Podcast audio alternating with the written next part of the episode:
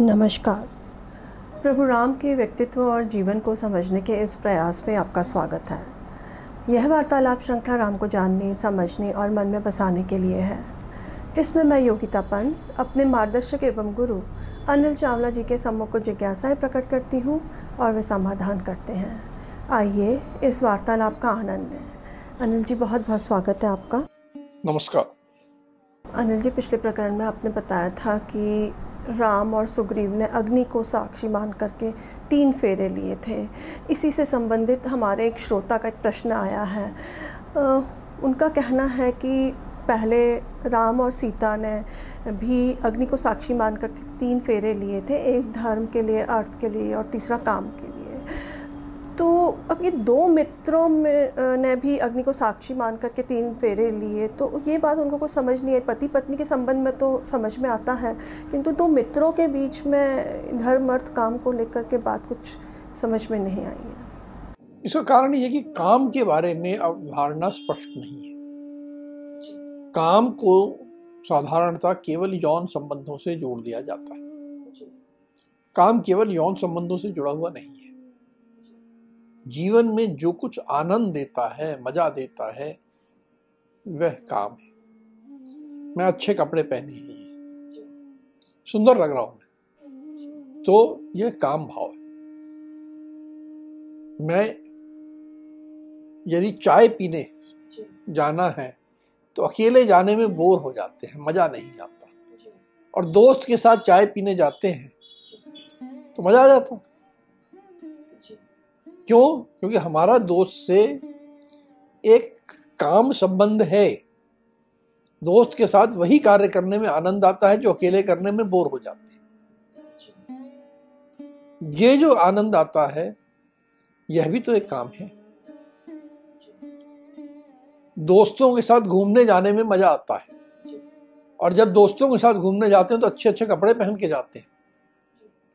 फटे कपड़े पहन के कोई घूमने जाता है दोस्त के साथ?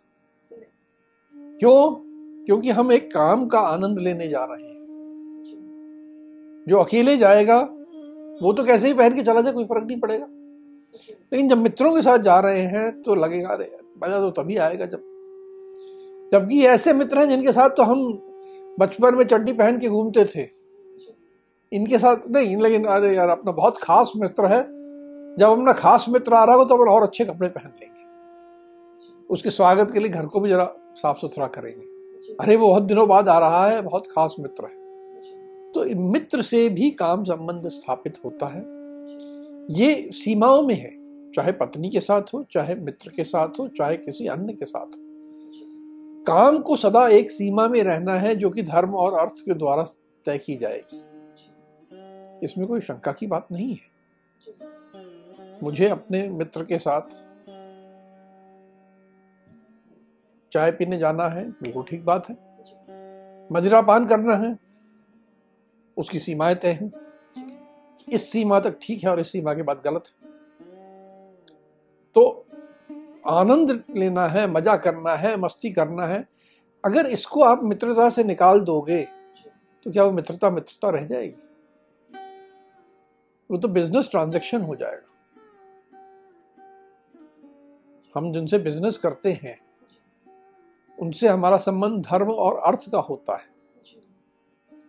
काम का नहीं होता, उनके साथ मज़ा नहीं करते मित्र के साथ मज़ा भी करते हैं, इसलिए धर्म, अर्थ, काम तीनों का ही बंधन हो तभी मित्रता होती है।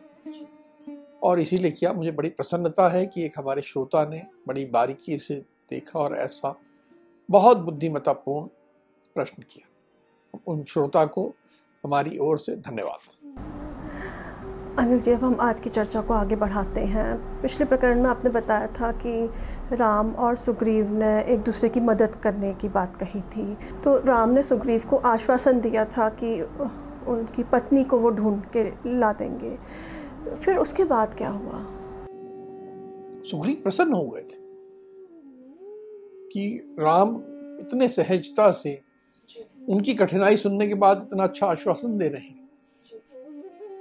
अब सुग्रीव भी बड़े समझदार व्यक्ति थे। वो समझ रहे थे कि ये व्यक्ति जो मेरे सामने आया है, मुझसे मित्रता करने के लिए चल के आया है दूर से, कह रहा है कि मैं आपसे मित्रता करने आया हूँ तो इसके मन में भी कुछ प्रायोजन तो होगा। बड़ा सभ्य है, बड़ा सुसंस्कृत है, अपनी बात नहीं कह रहा है। तो अच्छा ये कि मैं ये बात कहूँ। तो अब सुग्रीव ने बात छेड़ी। कि ये जो मेरा सहयोगी है, मेरा सहायक है, हनुमान, इसने मुझे सारा वृतांत बताया कि कैसे आपकी पत्नी का अपहरण करके कोई राक्षस ले गया है। इसने ये भी बताया कि जटायु नाम के गिद्धराज ने बड़ा अच्छा संघर्ष किया और उसको घायल भी कर दिया, लेकिन वो जटायु मारे गए। सारा मेरे को प्रकरण बताया और कैसे आप बड़े दुखी हैं। ये सारी बात मुझे मालूम है, मुझे पता लग गया है। मैं इस सारे प्रकरण को सुन के बहुत दुखी हूँ। और मैं आपको आश्वासन देना चाहता हूँ कि रावण कैसा भी बड़ा राक्षस हो, कितना भी खतरनाक हो, कहाँ है, कहाँ नहीं, ये तो मुझे आज नहीं मालूम है। लेकिन ढूंढ लाएँगे। और ढूँढने के बाद वो चाहे कहीं छिपके बैठा हो उसकी मृत्यु निश्चित होगी। वे यमलोक को जाएगा। आप इसलिए मन में चिंता ना करें आप अपने आप को दुख से मुक्त कर लें। अब हम मिलके ये काम करने वाले हैं। हम्म, और जैसा मैं आपके बारे में समझा हूँ जैसा मैं आपकी पत्नी के बारे में समझा हूँ आपकी पत्नी आपके लिए तो अमृत और बाकी हर व्यक्ति के लिए विष मिश्रित भोजन है। जो उसे खाने की का प्रयास कर रहा है, उसने विष खा लिया है। उसका तो मृत्यु निश्चित हो गई है। आप इस विषय में आप अपने मन से दुख निकाल दें। और मैं आपके साथ हूँ। मेरे सब सहयोगी आपके साथ हैं। और इस प्रयास को हम मिलके करेंगे। जी। अनिल जी, मुझे कुछ याद आ रहा है कि जब आपने बताया था कुछ प्रकरणों पहले कि रावण ने सीता को जब हरण कर ले जा रहे थे तो सीता ने ऊपर से देखा एक पर्वत पे कुछ चार पाँच वानर बैठे हुए हैं और उन्होंने वहाँ से अपने वस्त्र और आभूषण नीचे गिरा दिए थे कि वानरों को मिल जाए और तो यहाँ पे जो वस्त्र और आभूषण गिराए थे तो क्या वो ये सुग्रीव और उनके जो वानर उनके जो सहयोगी थे उनको मिले थे ये? ठीक बात है। उस समय तो सुग्रीव को समझ में नहीं आया था। केवल ये दिखा था कि एक स्त्री बड़ी दुखी जा रही है। लेकिन अब ये बातें करते हुए उन्हें सहसा ध्यान में आया कि कहीं ऐसा तो नहीं कि वो स्त्री वही थी। हम्म, सीता थी। तो सुग्रीव ने कहा कि मैं आपको एक बात बताना चाहता हूँ कि एक बार की बात है, मैं और हनुमान और हम लोग तीन चार बानर यहाँ एकत्र बैठे थे कि एक बड़ा भयंकर राक्षस यहाँ से जा रहा था वायु मार्ग से और वो एक स्त्री को उठाए ले जा रहा था और उस स्त्री ने अपने कुछ वस्त्र और कुछ आभूषण नीचे फेंके थे हमने एकत्र करके रख लिए थे। वह स्त्री बार बार हे राम हे लक्ष्मण कह रही थी। हा राम हा लक्ष्मण ऐसी आवाज़ें निकाल रही थी। तो हमें समझ में नहीं आ रहा था कि क्या किसका नाम ले रही है। पर आज आपसे मिलने के बाद हमें लग रहा है कि कहीं ऐसा तो नहीं है कि वो स्त्री आप ही की पत्नी हो। क्योंकि राम और लक्ष्मण तो आप ही हैं। तो कहीं वही तो नहीं है। तो मुझे ऐसा लग रहा है। तो ये आभूषण जो थे सुग्रीव और उनके सहयोगियों ने संभाल के रखे थे। और अब उसके बारे में चर्चा निकाली और कहा कि आप कहें तो आपको दिखा दें हम। तो राम जी ने ये आभूषण की बात सुनकर उनकी क्या प्रतिक्रिया थी? अचंबित रह गए। एकदम अरे ये ऐसा व्यक्ति जिसने सीता को देखा है, जिसने अपहरण होते देखा है, जटायु के बाद पहला व्यक्ति मिला, जिसने कि देखा कि कैसे अपहरण हुआ है।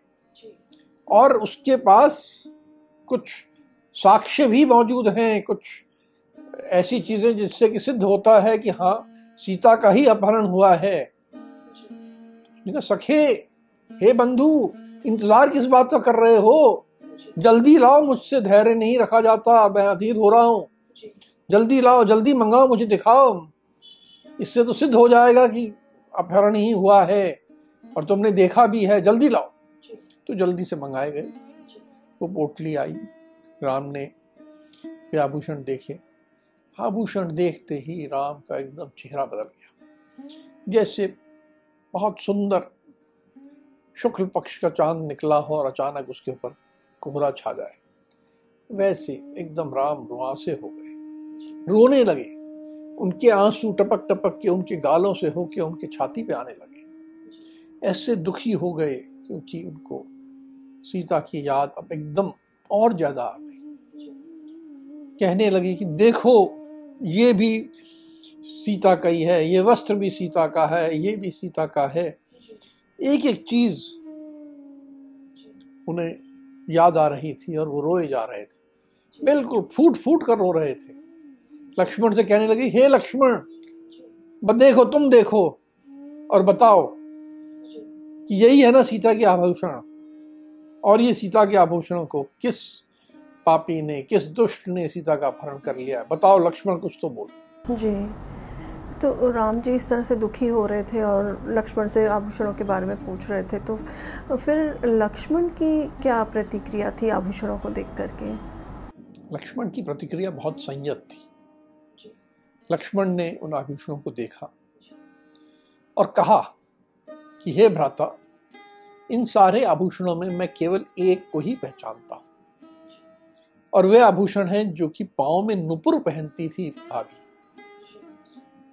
जो भाभी नुपुर जो है पायल को भी कह सकते हैं या नथनी जो होती है वो भी हो सकती है। आप किस आभूषण का तुम स्त्री हो मुझसे ज़्यादा समझती हो।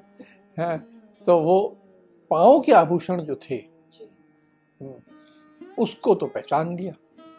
और बाकी जो कुंडल हैं बाजूबंद हैं गले का हार है नाक की नथनी है अनेक आभूषण होते हैं स्त्रियों के। बोले, इनमें से मैं किसी को नहीं जानता। क्योंकि इतने वर्षों में मैंने केवल भाभी के पाँव ही देखे हैं। तो पाँव के आभूषण तो मैं पहचान रहा बाकी मैं कुछ नहीं पहचानता। पर रोष लक्ष्मण को भी उतना ही आया जितना कि राम को आया था। राम रो रहे थे, लेकिन लक्ष्मण रोए नहीं। लक्ष्मण आक्रोशित हो गए। उन्होंने सुग्रीव से कहा कि, हे सुग्रीव, तुमने रावण को जाते देखा, किस दिशा में गया है? तुम मुझे बताओ, मैं तत्काल जाके उसका वध करूँ। उस दुष्ट ने अपनी मृत्यु का दरवाज़ा खोल दिया है। अब उसकी मृत्यु को कोई नहीं रोक सकता, उसकी मृत्यु निश्चित होगी। एकदम आग बबूला हो गए और क्रोध उनको आ गया। देखिए भावुकता थी राम की रो रहे थे और उनके साथ क्रोध था। लक्ष्मण में वो वाली भावुकता नहीं थी पर आक्रोश और क्रोध था। जी तो राम जी की ऐसी भावुक स्थिति देख करके और लक्ष्मण जी का रोष देख करके फिर सुग्रीव ने क्या कहा? सुग्रीव भी भावुक हो गया। ऐसा प्रेम देख के कोई भी भावुक हो जाएगा। सुग्रीव की आँखों में भी आँसू आ गए कि इतना प्रेम है इनमें, पति पत्नी में, देवर भाभी में, और जिसके कारण कि इतना ज़्यादा इनको कष्ट हो रहा है। उस कष्ट से वो भावुक हो गया, उसकी आँखें भी नम हो गई। फिर उसके बाद उसने लक्ष्मण को कहा कि ये जो भी व्यक्ति था, जो गया, वह निश्चय ही कोई बहुत नीच व्यक्ति था। मुझे नहीं मालूम कि वो किस कुल का था, किस वंश का था, उसके माता पिता कौन थे, वह कहाँ रहता है, किस प्रकार का पराक्रम करता है, ये मुझे कुछ भी नहीं मालूम। पर आज मैं आपके सम्मुख प्रतिज्ञा करता हूँ कि मैं हर प्रकार का प्रयास करूँगा कि सीता मिल जाए और रावण का वध हो। देखिए पहले राम ने कहा था कि मैं तुम्हारी पत्नी को ढूंढ लाऊँगा। ढूंढ लाऊँगा। और उसके लिए सुग्रीव ने उनसे प्रार्थना की थी। अब सुग्रीव सूर्य पुत्र सुग्रीव की महानता देखिए कि राम ने प्रार्थना नहीं की है। यह केवल अपने मित्र धर्म के तहत यह प्रतिज्ञा कर रहा है प्रतिबद्धता व्यक्त कर रहा है कि रावण किसी भी कुल का हो किसी भी वंश का हो कितना भी शक्तिशाली हो कितना भी पराक्रमी हो मैं सीता को अवश्य ढूंढ लाऊँगा और रावण का वध करने भी होगा ही होगा। ये मैं प्रतिज्ञा करता हूँ। फिर उसने देखा कि दोनों भाई बहुत व्याकुल हो गए हैं, एकदम भावुक हो गए तो उसने समझाने का काम किया। उसने कहा कि जो आप ये व्याकुल हो रहे हैं, ये व्याकुलता ठीक नहीं है। ये व्याकुलता लाना भी व्यर्थ है। इससे कोई फ़ायदा नहीं होता है। आप राम को संबोधित करते हुए कह रहा है कि आपके तो धैर्य बहुत गहरा है। आप अपने मन के स्वाभाविक धैर्य को स्मरण कीजिए। बुद्धि और विचार को जागृत कीजिए। अपने मन में बुद्धि और विचार को हल्का करना उचित नहीं है।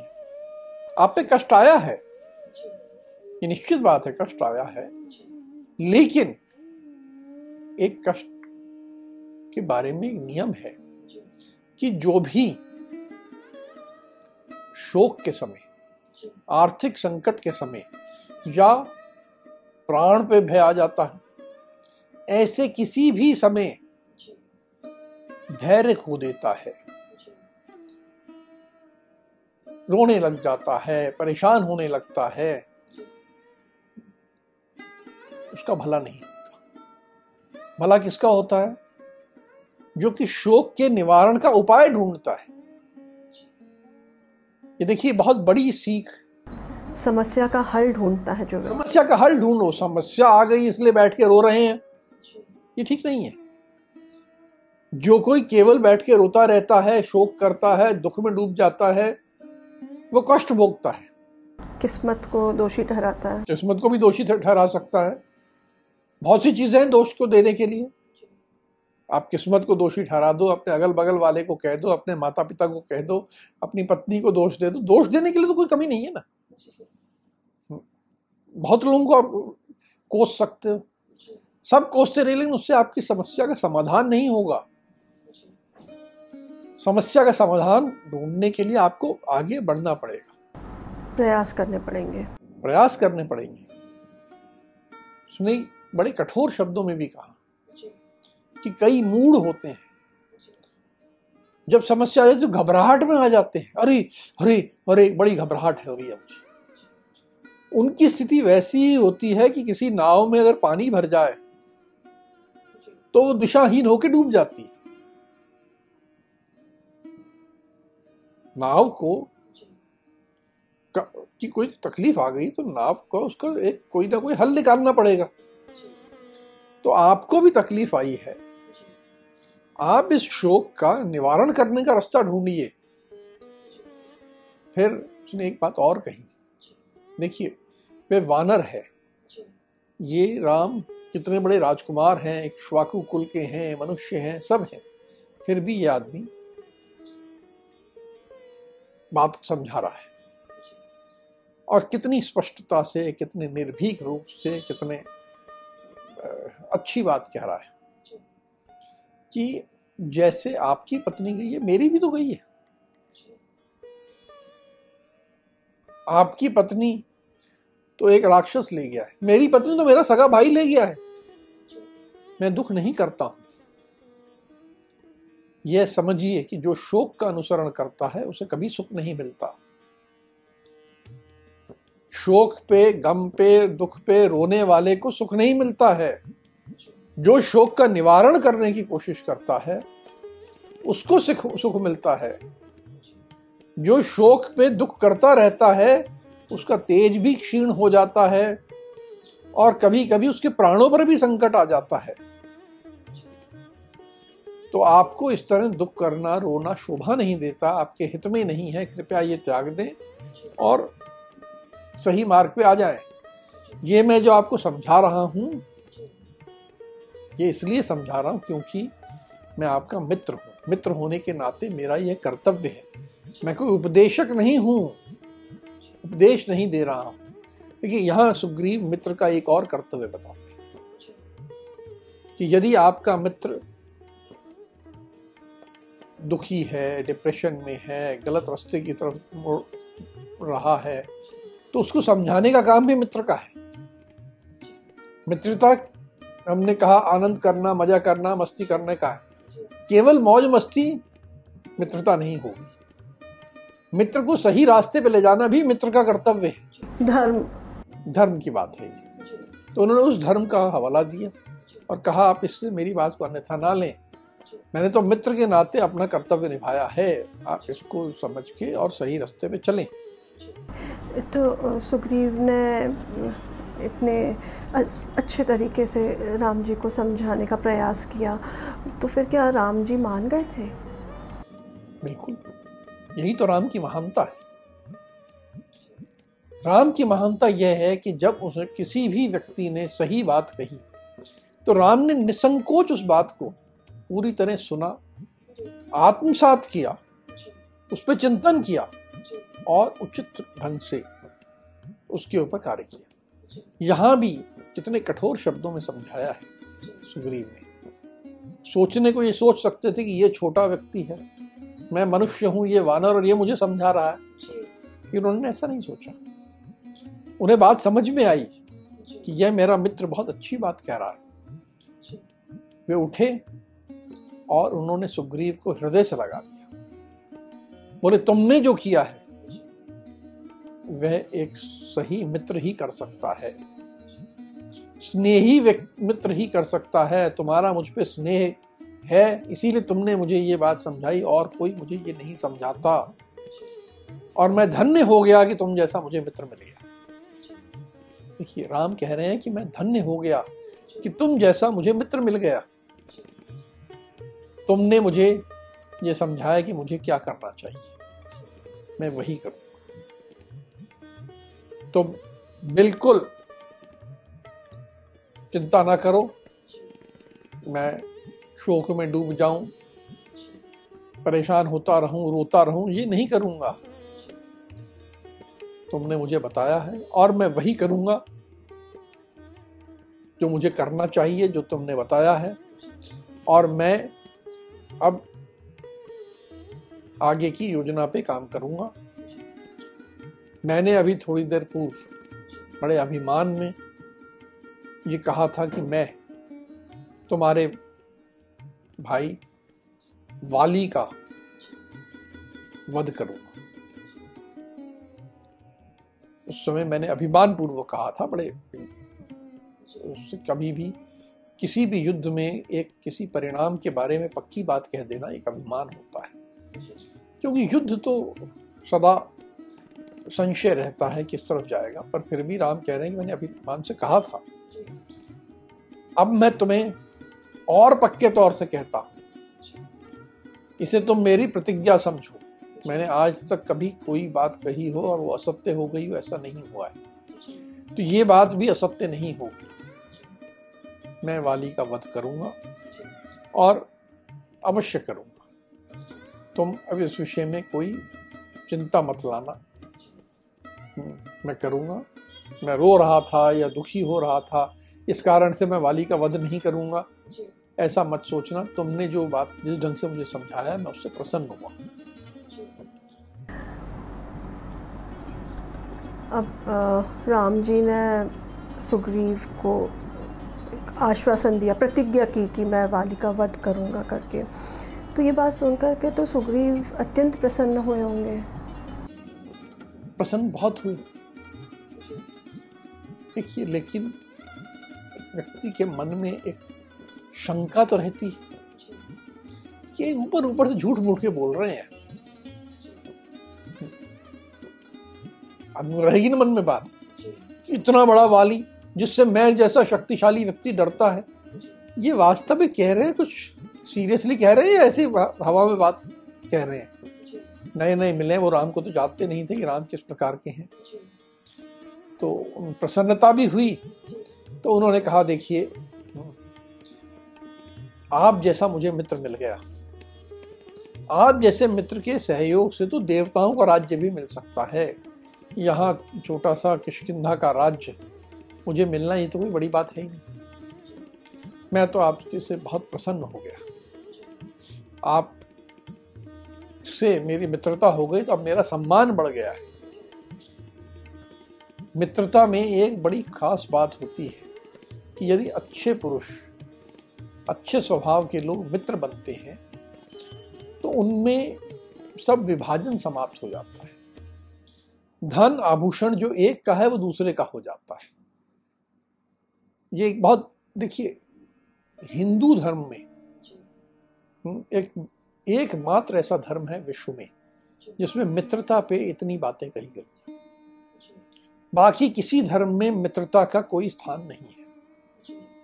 और हमारे यहाँ वेदों से लेकर सारी प्रमुख पुस्तकों में मित्रता के बारे में बहुत बड़ी बातें कही गई हैं।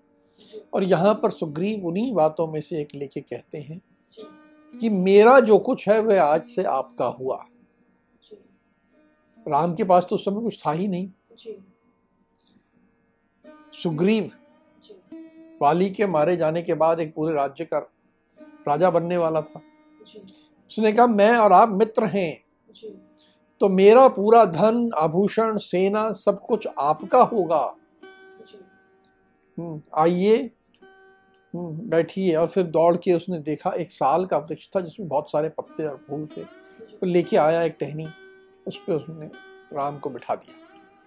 इतने में हनुमान भी दौड़े और एक टहनी दूसरी लाए जिस पर तोड़ के बिठा दिया और लक्ष्मण को बिठा दिया।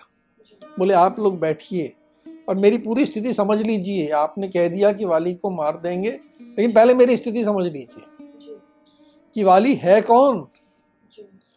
वाली मेरा बड़ा भाई है। वह बहुत शक्तिशाली है। बहुत शक्तिशाली है और उसने मुझे घर से निकाल दिया। मेरी पत्नी को अपनी पत्नी बना लिया। और उसी के डर के मारे मैं वनों में इधर उधर घूमता फिरता हूँ। बीच बीच में वो लोग भेजता है मुझे मारने के लिए। और जब भी कोई ऐसे वानर उसने भेजे हैं मैंने उन सब का वध कर दिया है। हम्म, आप बहुत शक्तिशाली हैं। हम्म, आप तो जो भी किसी के सिर पे हाथ रख दें तो वो निश्चित रूप से वो तो शक्तिशाली हो जाएगा। देखिए प्रशंसा भी किया जा रहा है और अपनी संशय भी बता रहा है। वो ये नहीं कह पा रहा है हम्म, कि आप जबरन में गोली तो नहीं दे रहे हो सीरियसली कह रहे हो कि नहीं कह रहे हो इस भाषा में नहीं कह सकता। बड़ी शालीनता से। बहुत शालीनता से बहुत सुसभ्य ढंग से कह रहा है कि वो बहुत शक्तिशाली है। और मुझे मालूम है कि आप समस्त लोगों में अभिदान देने वालों में से एक हो। आप तो विष्णु के समान हो और आपको मुझ पर कृपा करनी चाहिए। हम्म, क्योंकि मैं आपका मित्र हूँ दीन हूँ अनाथ हूँ और आपसे मैं मांग कर रहा हूँ कि आप मुझ पर कृपा करें। तो मुझे आश्वस्त करें कि आप मुझ पर कृपा करेंगे। यानी राम की एक बार दो बार कहने के बाद भी सुग्रीव के मन में थोड़ी सी शंका थी। तो सुग्रीव के एक बार पुनः अनुरोध करने पर राम जी ने फिर से उनको आश्वासन दिया कि वाली का वध करेंगे वो। बिल्कुल। वो समझ गए थे। और ये अनुनय विनय करने वाला कोई साधारण व्यक्ति नहीं था। ये उनका मित्र था तो उन्होंने कहा कि सुनो, मित्रता का फल ही उपकार है। तुम मेरे मित्र हो तो मुझे तुम पर उपकार करना है, तभी तो मित्रता है। शत्रुता का लक्षण होता है अपकार। मैं किसी का बुरा कर रहा हूँ मतलब मेरी शत्रुता है उससे। और मेरी मित्रता है तो इसलिए मुझे उसके लिए उपकार करना है।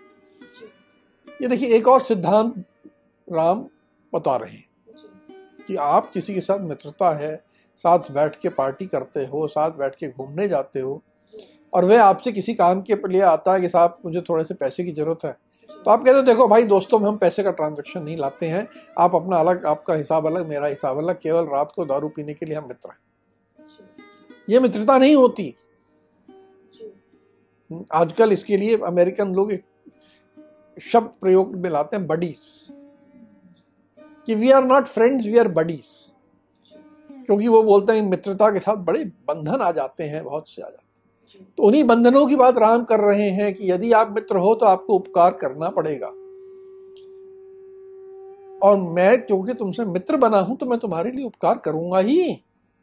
इसमें तुम्हें दूसरा कोई विचार करने की आवश्यकता नहीं है। ये मेरे बाणों को देखो, मैंने किस लिए रखे हैं ये बाण?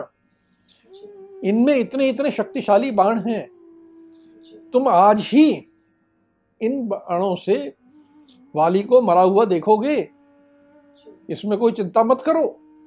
मैंने जो तुम्हें कह दिया प्रतिज्ञा कर दी वैसा ही होगा। पुनः आश्वासन पा करके फिर सुग्रीव ने क्या कहा? पुनः आश्वासन पाके सुग्रीव अत्यंत प्रसन्न हो गया। उसको एक बार दो बार तीन बार राम ने आश्वस्त कर दिया था। अपने बाणों की तरफ़, अपने धनुष की तरफ़ दिखा के कह दिया था कि तुम बाली को मरा हुआ देखोगे।